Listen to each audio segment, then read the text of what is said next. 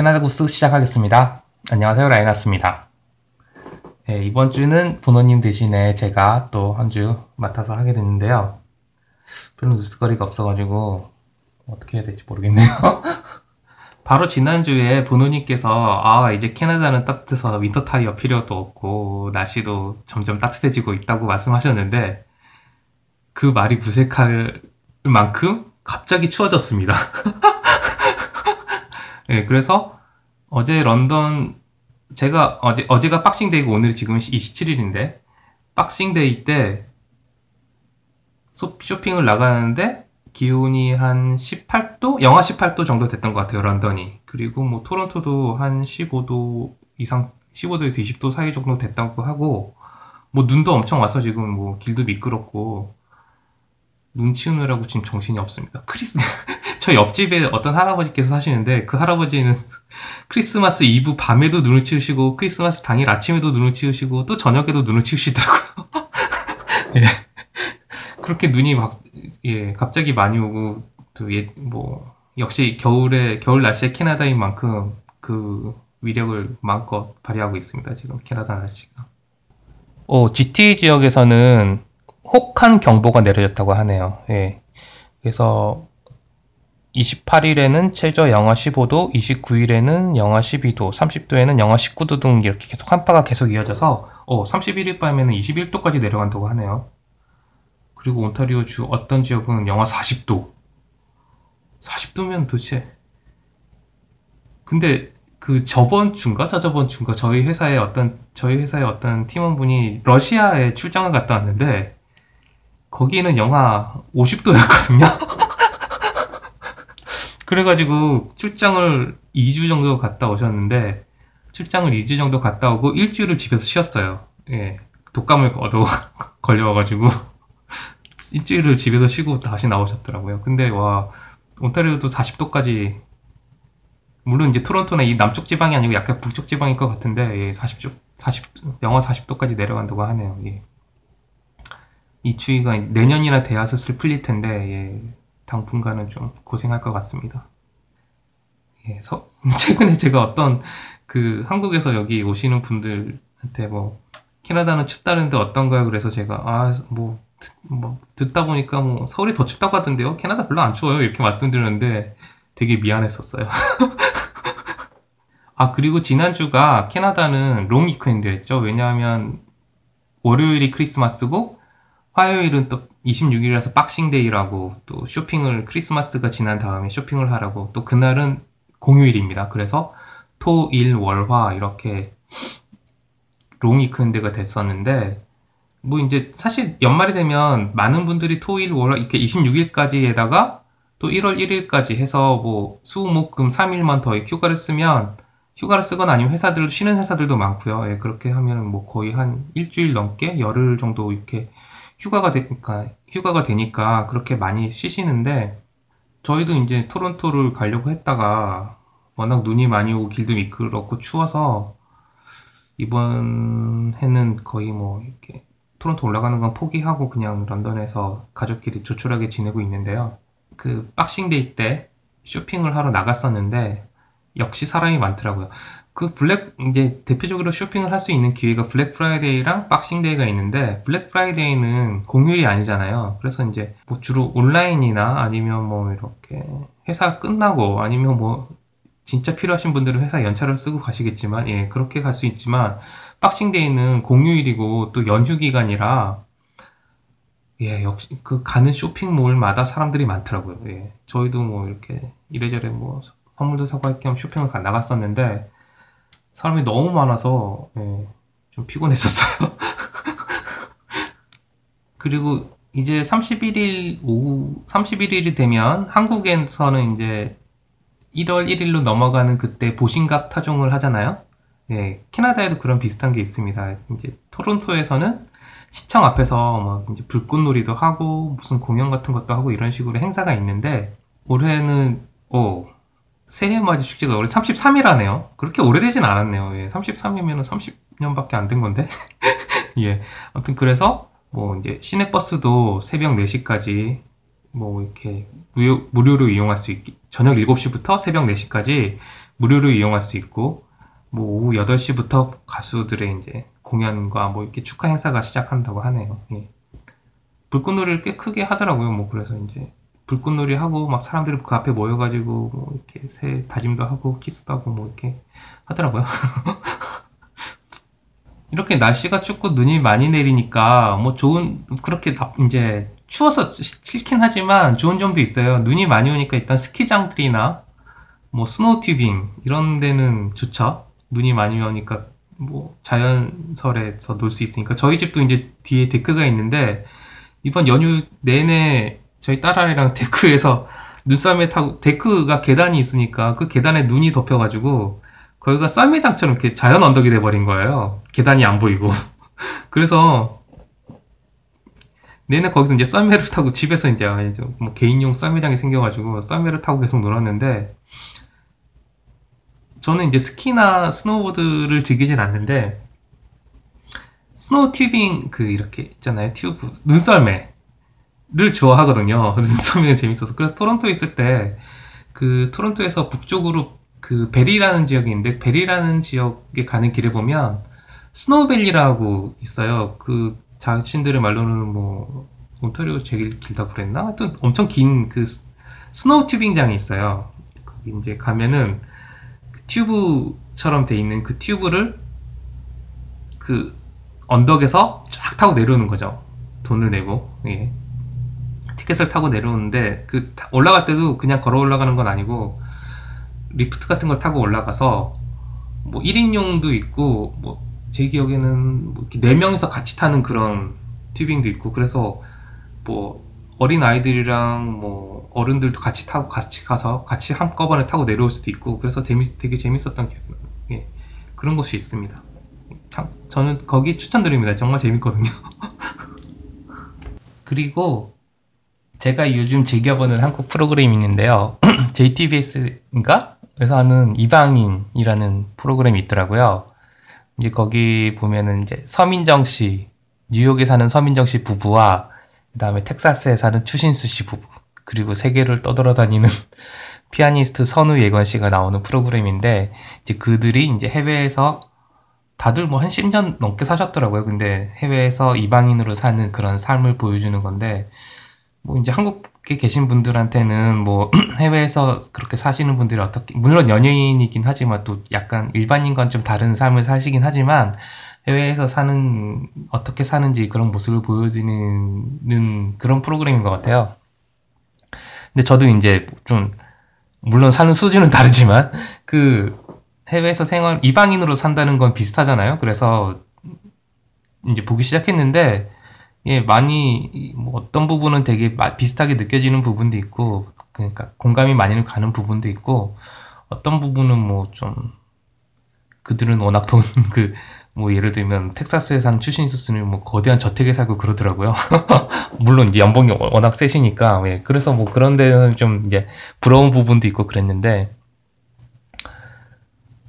저는 이제 서민정 씨가 그 좀 공감이 많이 가더라고요. 왜냐하면 처음에 뉴욕에 와서 친구도 없고 아는 사람도 없는데 뭐 이렇게 힘들었다. 그런데 이제 그래서 거의 한국 집에서 밖에는 나가지도 않고 뭐 한국 프로그램만 계속 보고 실제로 그렇게 빠지시는 분들도 많이 있거든요. 왜냐하면 이제 영어가 극복이 안 되니까 해외, 밖에 나가서 상, 생활하는 게 너무 힘든 거예요. 무섭고 누가 말 거는 것말 걸까봐 무섭고 그러다 보니까 오히려 더 한국에서 있을 때보다도 더 집에서 한국 TV 프로그램에 더 빠지게 되고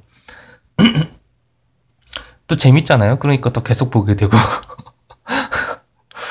예 그렇게 점점 이제 외부와 점점 단절이 돼가는 거죠. 근데 또 근데 또 계속 살려면 여기서 살려면 그러, 계속 그렇게만 해서는 살 수가 없으니까 결국 어떻게든 극복을 하긴 해야 되는데요. 예, 그래서 이제 서민정 씨는 뭐 거기 뭐 미국인 친구가 생겼죠. 거기서 결국엔 그 딸 아이의 학부모 그 딸 아이 학교에 다른 학부모 엄마와 친구가 돼서 이제 그 가족과 이렇게 되게 잘 지내는 그런 모습을 보여주는데 제가 그것을 보면서 느낀 게 야, 역시 그 사람은 어떤 사람을 만나느냐 물론 본인의 의지가 가장 중요하긴 한데 사람을 어떤 사람을 만났느냐에 따라서 그 이민 생활도 되게 많이 달라진다는 걸 느꼈어요. 그리고 실제로 이런 얘기도 있잖아요. 그 실제로 이민을 올 때 처음에 공항에서 내리면 어떤 사람을 만나느냐에 따라서 그 사람의 진로가 결정된다. 뭐 이런 거 있잖아요. 예를 들어서 뭐 그 공항에 뭐 부동산을 하시는 분이 마중을 나오면 나, 나의 진로도 나중에 부동산 쪽으로 가게 되고. 그러니까 그 공항에 마중 나오는 사람의 직업에 따라서 그 사람의 영향을 워낙, 왜냐면 그 사람이 첫 번째 인연이잖아요, 이민와서. 그래서 그 사람의 영향을 많이 받게 되고, 결국에는 뭐, 진로가 그쪽으로 가게 된다는 그런 얘기도 많이 있, 더라고요 그것도 재미있는 게 뭐냐면, 서민정 씨 집에는 그, 그 스마트 스피커라고 하죠. Alexa, 예, 가 있더라고요. 그 아마존에서 파는 Echo Dot이라는 제품인데 에코나 에코 다시인데 그 이제 말로 음성 명령을 내리면 뭐 불도 꺼주고 음악도 틀어주고 뉴스도 틀어주고 뭐 날씨 같은 것도 물어볼 수 있고 뭐 그런 스마트 스피커가 서민정 씨 집에는 있더라고요. 워낙 그 남편분이 아마존을 완, 애용하시는 것 같더라고요. 그래서 예전에 말씀드렸지만 이제 그게 저는 그거에 대해서 뭐 아직까지는 좀 장난감 수준인 것 같고 실용적으로 사용하기에는 불편하지 않을까 하는 생각을 했었는데 남편분은 잘 이용하시더라고요. 보니까 뭐 설거지 하면서 뉴스도 틀어달라 그러고 뭐 이렇게 하니까 또 걔가 틀어주기도 하고. 근데 이제 서민정 씨, 그 스피커가 서민정 씨 말을 잘 못 알아듣는 거예요.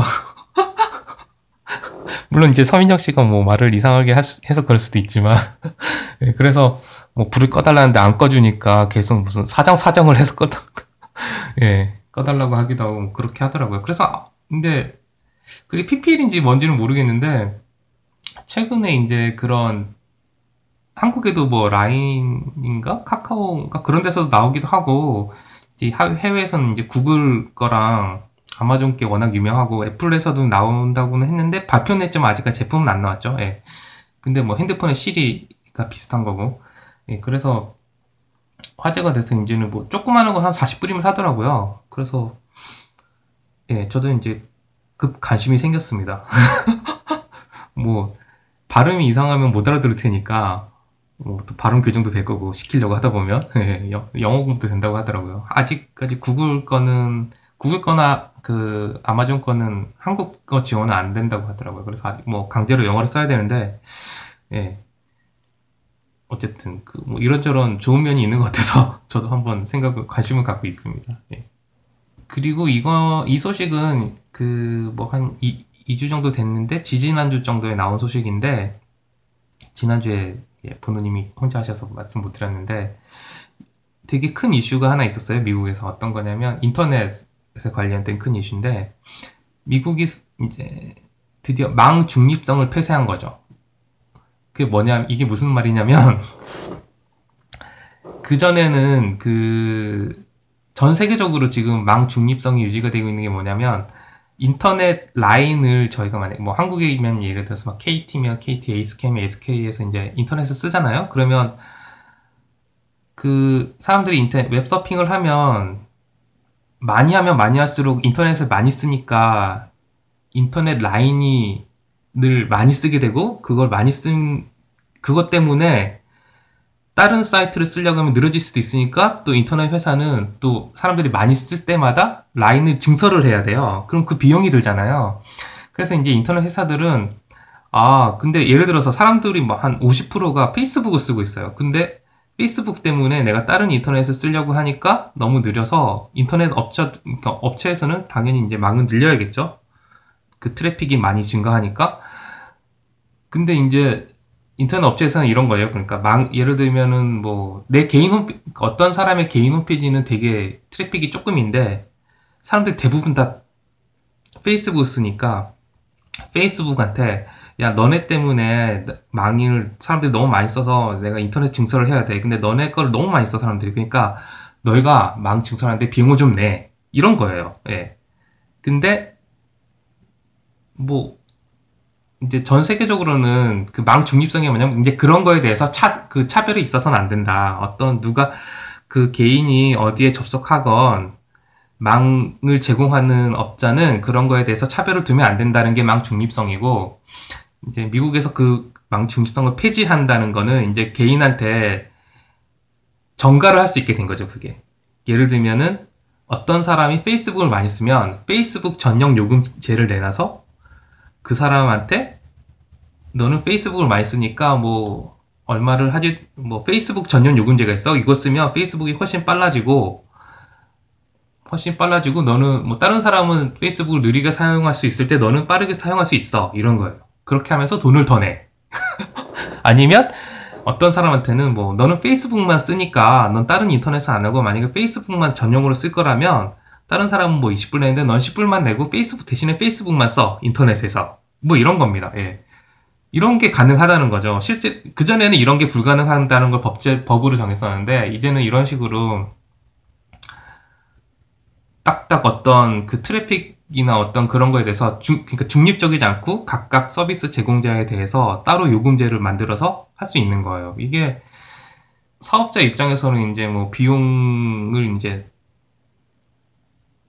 효율적으로 쓸 수 있는 거니까요, 망을.